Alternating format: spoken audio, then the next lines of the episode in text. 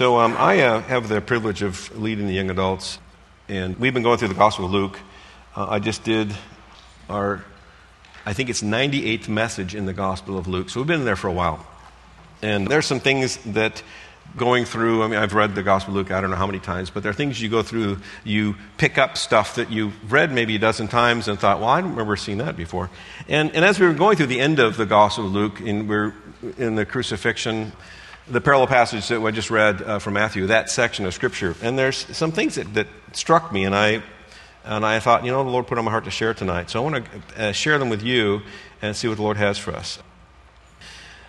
So we meet some people on in that scene. We we meet some people in the crucifixion scene, and the three synoptic Gospels, uh, Matthew, Mark, and Luke, all, all have, they introduce us to a man named Simon the Cyrenian. Now, he has made the pilgrimage to the Passover, and if you were in, uh, if you were a Jew and you lived near Jerusalem or in Jerusalem, you were required to go as a requirement. But if you lived further away, it was a optional thing. And for some people, they lived far enough away where this was a pilgrimage, something they'd save up for a long time. And um, uh, so, you know, it, it might be in their bucket list. Things to do before I die, I want to make one Passover in Israel or in Jerusalem. So it is most likely that he saved up for some time to be able to make it to this Passover. And um, something happens that changes his plan, something that he did not plan on. And he is compelled to carry the cross for Jesus as Jesus makes his way to Golgotha. Uh, this is not a normal case. Uh, criminals to be crucified were required to carry their own crosses or their own cross piece as part of the punishment. The Romans, borrowing this from the great conqueror Ashurbanipal, who was believed to have invented this gruesome process, and it started out with a stake. And as Ashurbanipal would approach a city and if be victorious over the city, they would impale people, chief people in the city, the generals, the leaders, and they impale them on these stakes.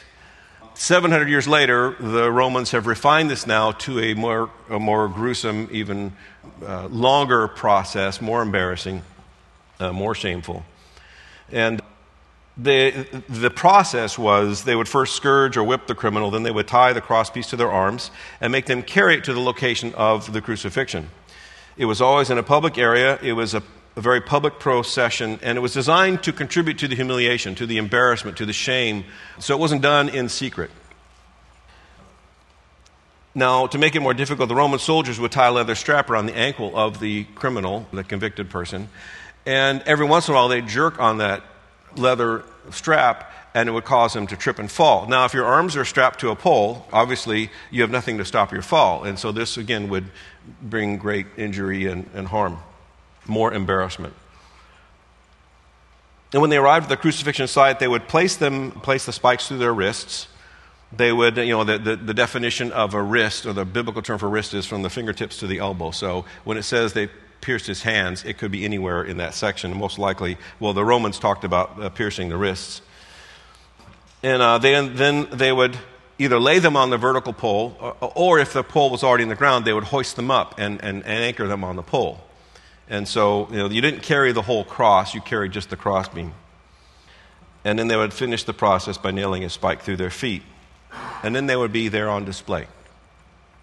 First-hand accounts record that they were usually stripped completely naked, as part of the shame, part of the indignity, on public display, dying naked, a slow, agonizing, shameful death, writhing in agony, agony and struggling for every breath. It was so cruel that it was per- forbidden to be performed on Roman citizens. We get the English word excruciating from the Latin word ex uh, cruciatus, or out of the cross. That's what excruciating, that's where we get the word from. Now, some died from the pain and the flogging, some from their wounds. But to make it even more graphic, Josephus writes that it took some a whole week to die. And in the meantime, if they were crucified low enough, jackals and wild dogs would eat at them while they were dying.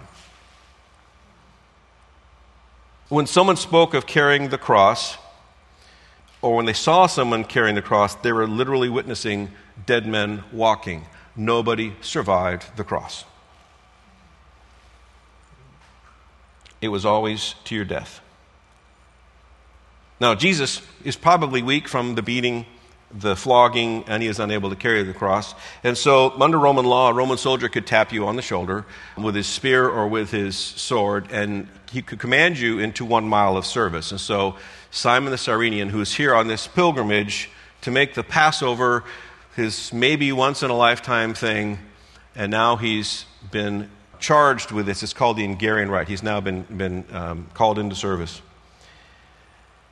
Now, by taking the crossbeam, it most certainly had blood on it, and now he was unclean. This pilgrimage, this once-in-a-lifetime trip to Jerusalem, this Passover was now wasted. It was ruined, and he could not participate in any of the Passover rituals. He would have to return home, this once-in-a-lifetime pilgrimage, now ruined, explain to his family, sorry, we saved up, spent all this money, and I didn't get to go. So Simon carries the cross all the way to Calvary, the place shaped like a skull, where he witnesses the crucifixion of Jesus. There, between two other crosses, two convicted criminals. Now we encounter two other people. We meet two criminals crucified on either side of Jesus, both guilty of capital crimes. When you compare the different accounts of the Gospels, uh, you get a more complete picture of what's happening here. But if you uh, have the Matthew's Gospel handy still, it's... Um, Matthew chapter twenty-seven, verse thirty-four, it says, "And those who passed by blasphemed him, wagging their heads and saying, 'You who destroy the temple and build it in three days, save yourself. If you are the Son of God, come down from that cross.' Likewise, the chief priests also mocked with the scribes and elders and said, 'He saved others, himself he cannot save. If he is the King of Israel, let him come down now from the cross, and, and we will believe. He trusted in God, let him deliver him now, if he will have him. For he said, I am the Son of God.' Even the robbers who were crucified with him reviled him with the same thing." So Jesus is hanging on the cross between these two criminals, and both of these criminals, it says, were also criticizing him, reviling him. Joining the crowd, the Pharisees, the religious leaders. Now, to add to this group of people, we also meet the religious leaders, some members of the Sanhedrin who have met earlier that day to order their crucifixion for, you know, blaspheming. It's a capital crime. And now they're here to gloat, to vilify, to spit on, to disparage, to mock Jesus. As uh, we read in our passage, then we also have the soldiers, the Roman soldiers who carry out the execution of a convicted criminal. They had performed this execution by crucifixion many, many times. This was rather gruesome but common task. The Roman soldiers were experts at it. In four B C, the Roman general Verus crucified two thousand Jews. In the first century B C, Crassus ordered the convic- uh, crucifixion of six thousand captured slaves. Alexander the Great was uh, repudiated to have crucified two thousand survivors from his siege of the Phoenician city of Tyre. Jewish King Alexander Jannaeus, king of Judea from one oh three to seventy-six B C, crucified eight hundred rebels said to be Pharisees in the middle of Jerusalem. And in the siege of Jerusalem in A D seventy uh, by Titus Vespasian with the four Roman legions, they crucified so many Jews that historians record there was a shortage of wood. These hardened Roman soldiers had probably witnessed hundreds of crucifixions. So we've met Simon the Cyrene, the criminals crucified next to Jesus, the Jewish leaders and the Roman soldiers, all at the crucifixion scene. But when we look closely, I think uh, we see something interesting.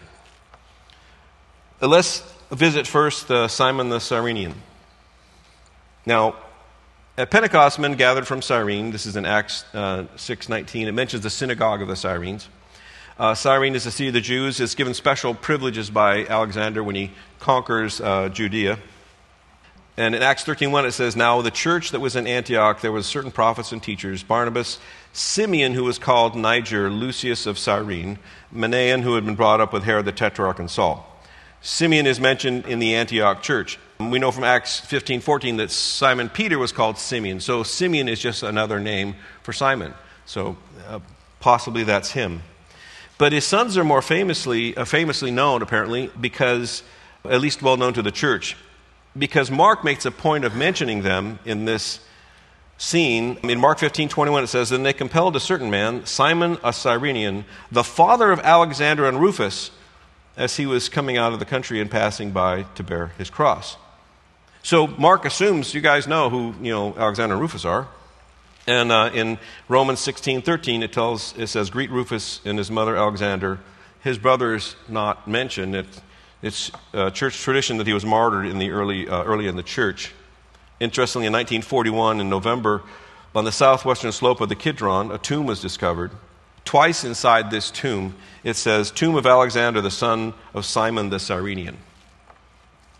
So this man came to celebrate the Passover. He was hoping to, to do something that he would celebrate the rest of his life, take home with him and share with family and friends.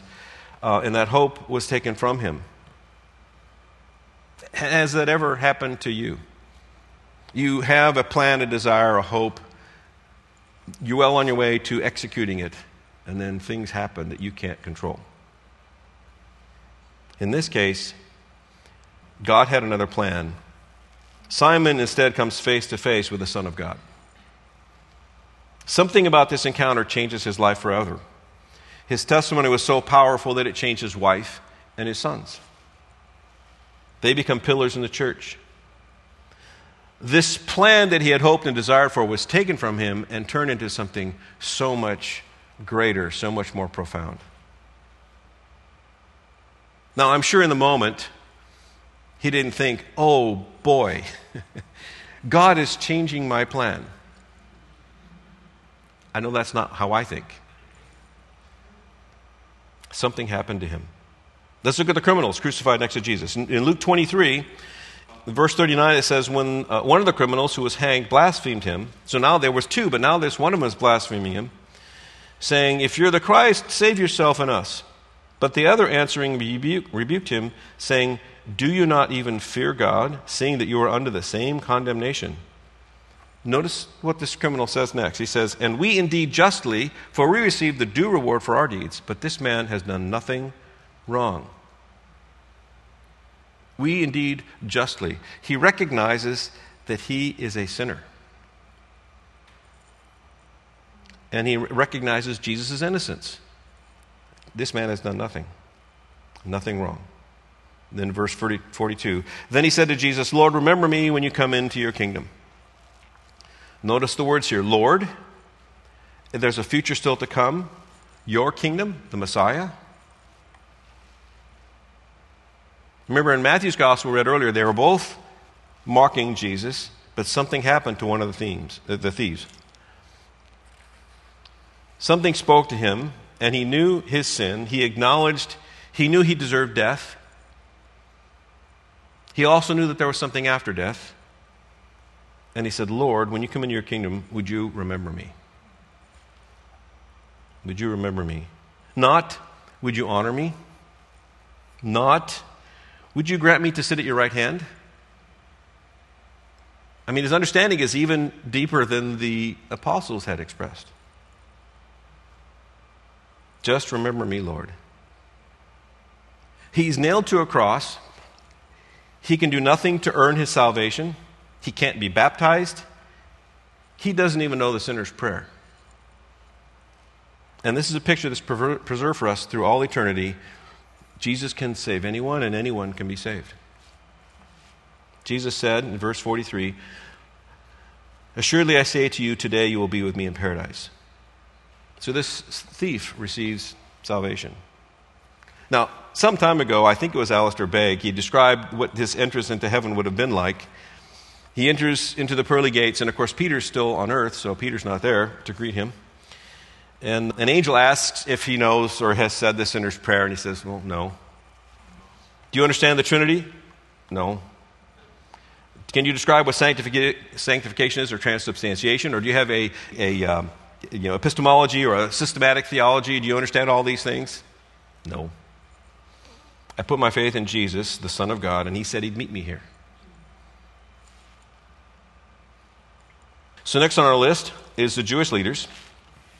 In John's Gospel, in chapter nineteen, verse thirty-eight, we read um, after this, that is, after the after the the, the, the soldier had stuck the spear in his side, Uh, Joseph of Arimathea, being a disciple of Jesus, but secretly for fear of the Jews, asked Pilate that he might take away the body of Jesus, and Pilate gave him permission.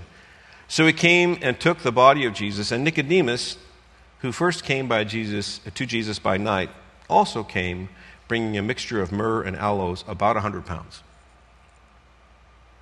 Luke twenty-three tells us that Joseph was a member of the Sanhedrin, and it describes him as a, a good and a just man. And in the description it says in verse fifty-one, he had not consented to their decision and deed. He was from Arimathea, the city of the Jews, who himself was also waiting for the kingdom of God. Waiting for the kingdom of God is code for, or shorthand for, looking for the Messiah. Waiting for the kingdom to come. So he's a secret follower of Jesus. Two men hiding in the shadows for fear of retribution and the consequences, two secret followers. They step out now after his death. Certainly this would cause some backlash. Some, the word is going to get out. These two guys buried Jesus. They ministered to him. They took care of the body. They saw something in Jesus, something that made them come out of hiding and take a public action at great personal risk. And then finally we have the Roman soldiers. In Luke twenty-three, verse forty-seven, it says, "So when the centurion saw what had happened, he glorified God, saying, 'Certainly this was a righteous man.'" This comment is also recorded in Matthew's Gospel, Matthew twenty-seven fifty-four. "So when the centurion and those with him who were guarding Jesus saw the earthquake and the things that had happened, they fear, uh, feared greatly, uh, uh, saying, 'Truly this was the Son of God.'" Both accounts say that something happened to them. They witnessed something that changed their minds. Matthew's gospel speaks of an earthquake. Certainly, certainly darkness for three hours would cause concern. These hardened soldiers who have executed hundreds, maybe even thousands before, noticed. They took notice. And they acknowledged Jesus as the Son of God.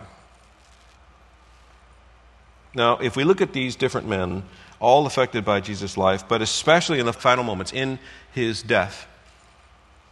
Simon the Cyrenian, the criminals crucified next to Jesus, the Jewish leaders, the Roman soldiers who crucified him. It makes you wonder, what was it in these last moments that made a difference in their lives? I want to spend the last portion of our time together exploring that uh, for a little bit with you. The title of my message um, was, "What Should a Christian Look Like?" And, you know, I, I struggle with titles, so um, it could be, what does a Christian look like? What, what would a Christian look like? Should a Christian? And the short answer, the rather obvious one, is should look like Jesus. That's what a Christian should look like. And I think that's what these men see. But in the book of Acts, it says, in Acts eleven twenty-five, "Then Barnabas departed for Tarsus to seek Saul, and when he had found him, he brought him to Antioch. So it was for a whole year that they assembled with the church and taught a great many people, and the disciples were first called Christians in Antioch." So they had been called disciples in Acts one fifteen. They had been called believers in Acts five fourteen. They had been called witnesses in Acts five thirty-two. They had been called brothers, Acts eight, six, three. They had been called followers of the way in Acts nine two, and they had been called saints in Acts nine thirteen, and now they would be called Christians. I have read that the term originally was used derogatorily, like the may, many might say it today. "Oh, he's a Christian," sort of with this disdain, sort of spitting it out. But the early Christians weren't embarrassed. They embraced the title. "I'm glad that you look at me and say I'm a follower of Christ." They identified themselves as Christians even to their deaths. Little Christs, or followers of Jesus. I want to elaborate a little bit on Jesus' life and death, because not only did Jesus live well, but he died well. And what I mean by this is that we look at the end of Jesus' life under the testing, the trials, the unfair accusations, the excruciating and humbling, even embarrassing death on the cross. We see that even in his worst moments, Jesus lived consistently to the end. There are seven sayings that Jesus utters from the cross. "Father, forgive them, they do not know what they do." That's Luke twenty-three thirty-four. "Assuredly, I say to you today, you will be with me in paradise." It says that to the thief in Luke twenty-three forty-three. "Woman, behold your son," John nineteen twenty-six and twenty-seven. "My God, my God, why have you forsaken me?" Matthew twenty-seven forty-six. I thirst, John nineteen, twenty-eight, and it is finished, John nineteen, thirty. And Father, into your hands I commit my spirit, Luke twenty-three, forty-six. Now I'm going to talk about these briefly because I think they give us a clue into Jesus' final moments and what may have impacted these people who saw him on the cross. And, and let me preface this with one other warning, and that is we don't know the exact order. I've pieced this together as I think what I think is the right order, but the order is not important. It's what he said. So the first one, Father, forgive them, for they do not know what they do. Luke twenty-three, thirty-four. I am sure that the Roman soldiers have never heard that before. Criminals on the cross next to Jesus, the crowd, the Jews, even the leaders in the Sanhedrin, have probably never seen a crucified criminal asking God to forgive them. Father, forgive them, for they do not know what they do. But isn't he just living by what he told us? Luke six twenty-eight, bless those who curse you and pray for those who spitefully use you. In his dying moments, he asked God to forgive them. What an impact this must have had on those who watched. What would happen if we lived that way? What impact would we have on those around us? Next we have, assuredly I say to you, today you will be with me in paradise. Luke twenty-three, forty-three. Offering salvation freely and undeservedly. The criminal knows he's not worthy of salvation. He didn't do anything to earn it, and he can't do anything to earn it. Jesus gives it to him freely. Now, he had to believe, both Jesus and the criminal had to believe that he could do this, or it would be a meaningless conversation. Just like he told the paralytic, your sins are forgiven, but to prove that, you have the, that I have the ability to forgive your sins, take your bed, rise up and, and walk. I can heal you because I can forgive you your sins. But didn't he say to Nicodemus, John three, sixteen, for God so loved the world that he gave his only begotten Son, that whoever believes in him should not perish but have everlasting life. Until his dying moments, he was still living out the truth. Next, woman, behold your son, John nineteen, twenty-six and twenty-seven. Woman, behold your son. In Exodus twenty, God instructs his followers. The Jews were supposed to honor their mother and father. Paul repeats this in Ephesians. Jesus criticizes the Jews in Mark chapter seven who teach their followers to not honor their mother and their father. It's a criticism of them because they got away, they found a way, a loophole, that they could say, whatever benefit I was to you, I, I give that to God. It's a blessing to God now, and I'm free from any obligation to honor you. Even in death, in his last moments, Jesus made sure that his mother was taken care of. Then, my God, my God, why have you forsaken me? Matthew twenty-seven, forty-six. So Jesus, in quoting Psalm twenty-two, the opening lines of Psalm twenty-two, is pointing us to that. Psalm twenty-two, that's the first line of Psalm twenty-two. For the first time in eternity, Jesus is now no longer in fellowship with the Father. Why have you forsaken me? Why am I alone on the cross? Now, I want to read a couple of verses from Psalm twenty-two to give you a picture of what I think is going on here. It starts off, of course, my God, my God, why have you forsaken me? Why are you so far from helping me? And from the words of my groaning. Verse twelve and thirteen, many bulls have surrounded me, strong bulls of Bashan have encircled me. They gape at me with their mouths like a raging and roaring lion. Who else do we know is like a raging or roaring lion?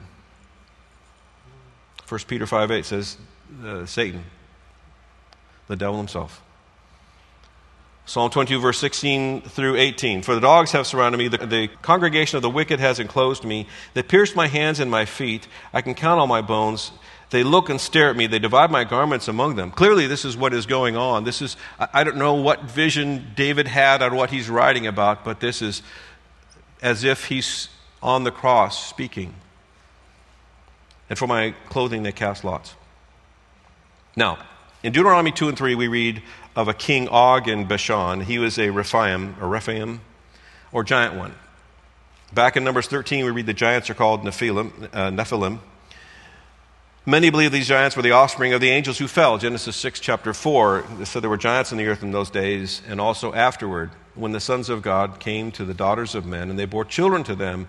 Those were the mighty men who were of old, the men of renown. I believe Jesus is pointing to Psalm twenty-two because in that moment he's experiencing something in the spiritual realm. He's just giving a picture into what is going on. His reference, this reference of being surrounded by the bulls of Bashan, are these demonic beings. He is being beckoned by the crowd, save yourself. If you're the Son of God, save yourself. Where has Jesus heard this before? In verse sixteen in Psalm twenty-two, it says, the dogs have surrounded me, the congregation of the wicked have enclosed me. When Jesus is tested by Satan, tempted. It says when he failed that Satan left for a more ripe opportunity. I think Satan has returned here. And what is happening is the crowd is saying, save yourself. Save yourself. You can shortcut all this. Just get off the cross. He's being tempted to save himself. But if Jesus saved himself, he couldn't save you or me. He could have done that. He told Peter in the garden, don't you know that I can call down twelve legions of angels? That's seventy-two thousand angels. It would probably take one, a very simple task, to pull the nails out, take him off the cross, and, and it'll be over. He could have done that. But if he had done that, all would be lost. He couldn't save you, couldn't save me.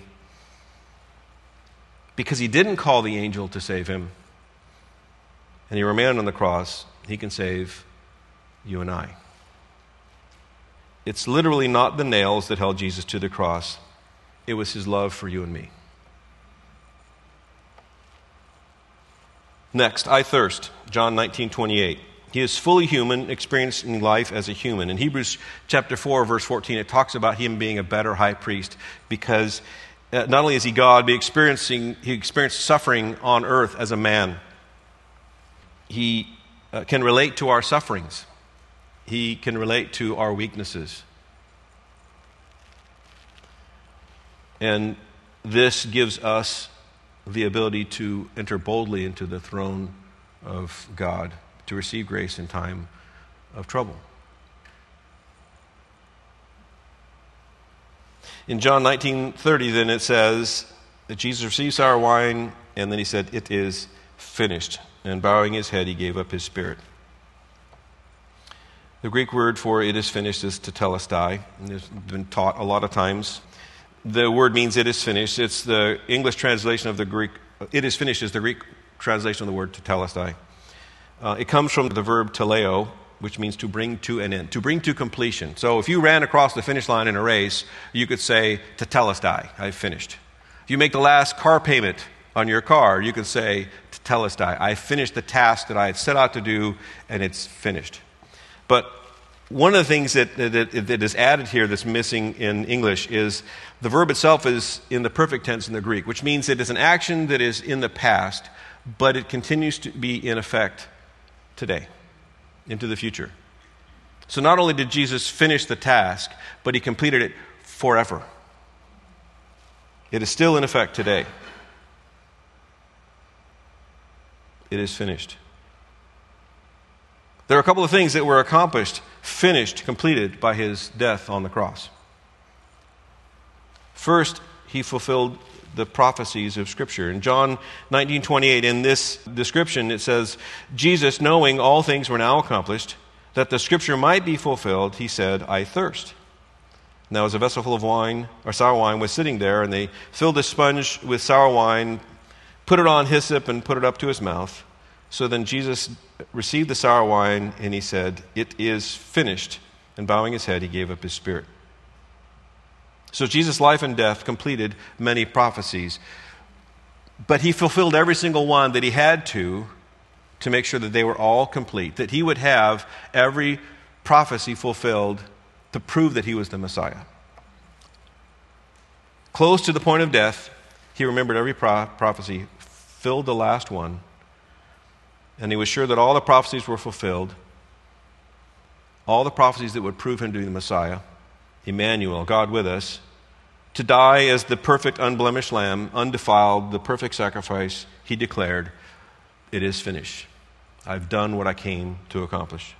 Now, there are more prophecies fulfilled, a couple in three days, when he rises from the dead, and others thousands of years into the future. But the three hundred or so that he had already fulfilled had to do with his coming as a suffering servant, bringing healing to the world, breaking the bonds of sin. That was now accomplished.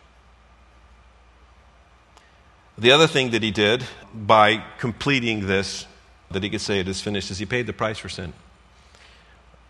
The finished work on the cross was the judgment and the punishment of sin necessary for our redemption. Back in the Garden of Eden, Adam and Eve sinned. God covered them with garments made from skins of animals. This is in Genesis chapter three, verse twenty-one. But to remove the skin from an animal, to do so, you must kill it first. And by doing this, he established a principle that something or someone had to die for sin to be covered or dealt with. The killing of an animal to cover the sin of Adam and Eve foreshadows the sacrifice required in the law to cover the Israelites' sin, and then eventually to cover the sin of mankind. Ultimately, this points to the sacrifice of Jesus on the cross to cover our sins and remove them. Because of our sin, a price needed to be paid to satisfy the judgment that sin requires. When Jesus was on the cross, God placed on him the sins of the world. In First John chapter two, two, as we've been studying in the morning um, a few weeks ago, well, a couple months ago, it says, uh, he himself is the propitiation for our sins, and not for ours only, but also for the whole world. God judged all sin all for all eternity, all past sin, all future sin, all sin, he laid on Christ and judged him for it. And by doing that, it fulfilled the requirement of judgment. It's interesting that this is described, in fact, prophesied in Isaiah fifty-three. And I and I, I was going to read all of Isaiah fifty-three. It's twelve uh, verses. I'm going to read a few here just to highlight some things. But uh, it's interesting that even today, we, we bought this building from a Jewish synagogue. And I asked them, you know, what do you guys think about Isaiah fifty-three? We don't read it. Synagogues all across America, around the world, most of them don't even read Isaiah fifty. They read scriptures. They read through the Old Testament through the year. They have prescribed readings. Listed in that is never Isaiah fifty-three. They just don't read it because it speaks of the suffering servant, and it pictures Jesus on the cross. It pictures someone paying the penalty for sin. And it's a messianic verse. So it means the Messiah is going to come and die. I mean, as Isaiah fifty-three, verse three, he is despised, rejected by men, a man of sorrows, acquainted with grief. Verse four, surely he has borne our griefs and carried our sorrows. The Messiah is going to come, and he's going to bear our grief and carry our sorrows. Um, verse five, but he was wounded for our transgressions, he was bruised for our iniquities, the chastisement of our peace was upon him. By his stripes we are healed. So he's going to be punished, he's going to be bruised, he's going to be beaten. Verse six, all we like sheep have gone astray. We have turned everyone to his own way, and the Lord has laid upon him the iniquity of us all. The Lord has laid on him our sin. Prophesied seven hundred years before Jesus came. Verse eight, and he was taken from prison and from judgment. Who will declare his generation? For he was cut off from the land of the living. Cut off means killed. Taken from the land of the living. For the transgressions of my people, he was stricken. So Isaiah said he's not going to die for his own sin. He's going to die for our sin. Verse ten, yet it pleased the Lord to bruise him. He has put him to grief when you make his soul an offering for sin. The Messiah is going to be made an offering for sin. Now, the Jews know Isaiah fifty-three. And I wonder, as they're sitting there mocking Jesus, certainly two of them are remembering this verse. The suffering Messiah. And there were there were different camps of beliefs in the in the in the Jewish history. they struggled with this, and so they just kind of ignored it. Everyone was expecting Jesus to come and be the reigning king, coming into his kingdom, all of that stuff. But this suffering thing, I, that doesn't fit our theology, so we're just going to ignore it. So when he said, "It is finished," he had fulfilled the prophecies of Scripture, and he paid the price for sin. And by shedding his blood, we can receive forgiveness. You know, Hebrews nine twenty-two, without the shedding of blood, there is no forgiveness. When he paid the price for sin, he made a way and secured for us a way to receive forgiveness of sin and to receive the gift of eternal life. It is finished.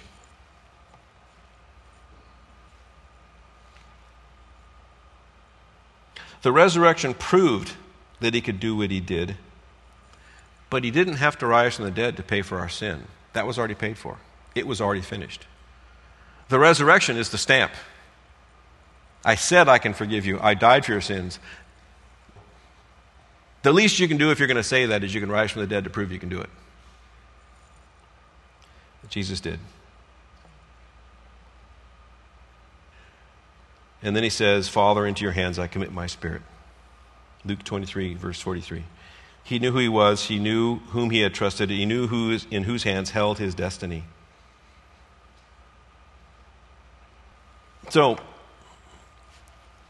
as we wrap up, as I bring this thing in for landing, this is the first circling of the airport. What is a Christian supposed to look like? Well, the short answer is Jesus. The longer, more difficult answer is Jesus under pressure. First Peter chapter three, verse thirteen says, "And he, who is he who will harm you when, if you become followers of what is good? But even if you should suffer for righteousness' sake, you are blessed." Suffer for righteousness' sake. I thought when we got saved, everything's supposed to go happy and wonderful, and unicorns and rainbows. And do not be a, a, afraid of their threats, nor be troubled. But sanctify the Lord God in your hearts, and always be ready to give a defense for everyone who asks you a reason for the hope that is in you with meekness and fear, having a good conscience that when they def- defame you as evildoers, those who revile your good conduct in Christ may be ashamed. For it is better if we, uh, if it is the will of God for us to suffer for doing good than for evil. Under pressure is when all this comes out. To be honest with you, nobody really cares what your conduct is when things are going well. That's great. Millionaire, got a new house, nice car, job's going great, family's good. What they're watching is when things aren't going well. That's when what's inside comes out. That's what I think these different people saw at the cross. In the last moments of Jesus' life, he wasn't putting this on. This was not something fake. This is not a presentation he made. This is who he was and who he is. "Father, forgive them, for they do not know what they do." He walked in forgiveness. "Assuredly, I say to you, today you will be with me in paradise." Trust in our eternal hope. "Woman, behold your son." Keep our integrity. Honor God's word. Live in the dark the way we would live in the light. "My God, my God, why have you forsaken me?" I think we need to understand that this is a spiritual battle. Our battle is not with flesh and blood, but against principalities and powers, against rulers of darkness in this age, and against spiritual hosts of wickedness in the heavenly places. We need to remember that when you're having an argument with somebody who is an unbeliever or someone over a spiritual matter, it is a spiritual battle. Your enemy is not the person you're talking with. The, en- the enemy is the one who's influencing this person to make decisions and say and do the things that they're doing. I thirst. We should remember that we have a high priest better than any other. He lived as a human. He can relate to our weaknesses. He has been tempted in all ways. And yet he has granted us the ability to come boldly into the throne of grace to obtain mercy, to find grace to help in time of need. It is finished. Remember, it's already done. There's nothing we can add or subtract. We can't get bonus points or brownie points from God. The work is finished. We cannot add to our salvation. We don't deserve our salvation. It's a gift. Rest and walk in that. Father, into your hands I commit my spirit. Know where you're going. Our home is not here, it's in heaven. And by the way, a Christian also looks like Simon the Cyrenian, the guys whose dreams are dashed to pieces for something far better. The criminal is guilty and deserving of death with no hope of, uh, or no way of saving himself. The Roman soldier who's committed horrible atrocities in the name of war and is desperately in need of hope. And a couple of secret Christians in influential places that God has behind the scenes to, to do something for him. But a Christian also looks like you and me. Look around. You're in some pretty horrible company. I know, because I know me. What a blessing that is. We don't have to be holy to come to Christ. We come to Christ unholy so that he can make us that way. He can make us holy. A famous comedian, uh, I'll close with this, a famous comedian used to say, I would never want to belong to a club that would allow me to be a member. Well, welcome to the club, Christian. Let's pray. Father, we thank you for sending your Son. We thank you, Jesus, that you came willingly. It even says that having done all this, you gave up your spirit. You were in control the whole time. The nails didn't hold you to the cross. Your love for us did. And we are so thankful. We are so indebted to you.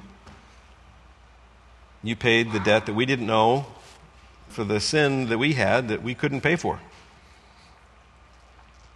And we thank you for that. We will spend eternity thanking you, but we can start here. And Lord, help us to live the lives worthy of being called Christians, whatever that is for each one of us. I know I have my own struggles. I, I pray, Lord, you would help me to have victory in those areas, but I pray for everyone here that, that struggles with some area in their life where they don't measure up to the, the perfect standard that we none of us do. But help us to be better. Help us to be uh, led by your Spirit. Help us to be uh, willing to have surgery done in our hearts in the areas that need to be done.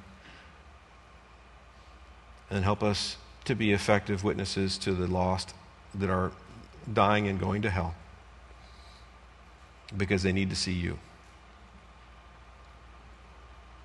And I know there are unspoken needs here um, tonight. I, I pray, Lord, that as people just raise their voices, their hearts to you in, in, in, in, the, in the silence of their own heart, that, that you would speak to them, you would meet every need that is, um, is brought here tonight.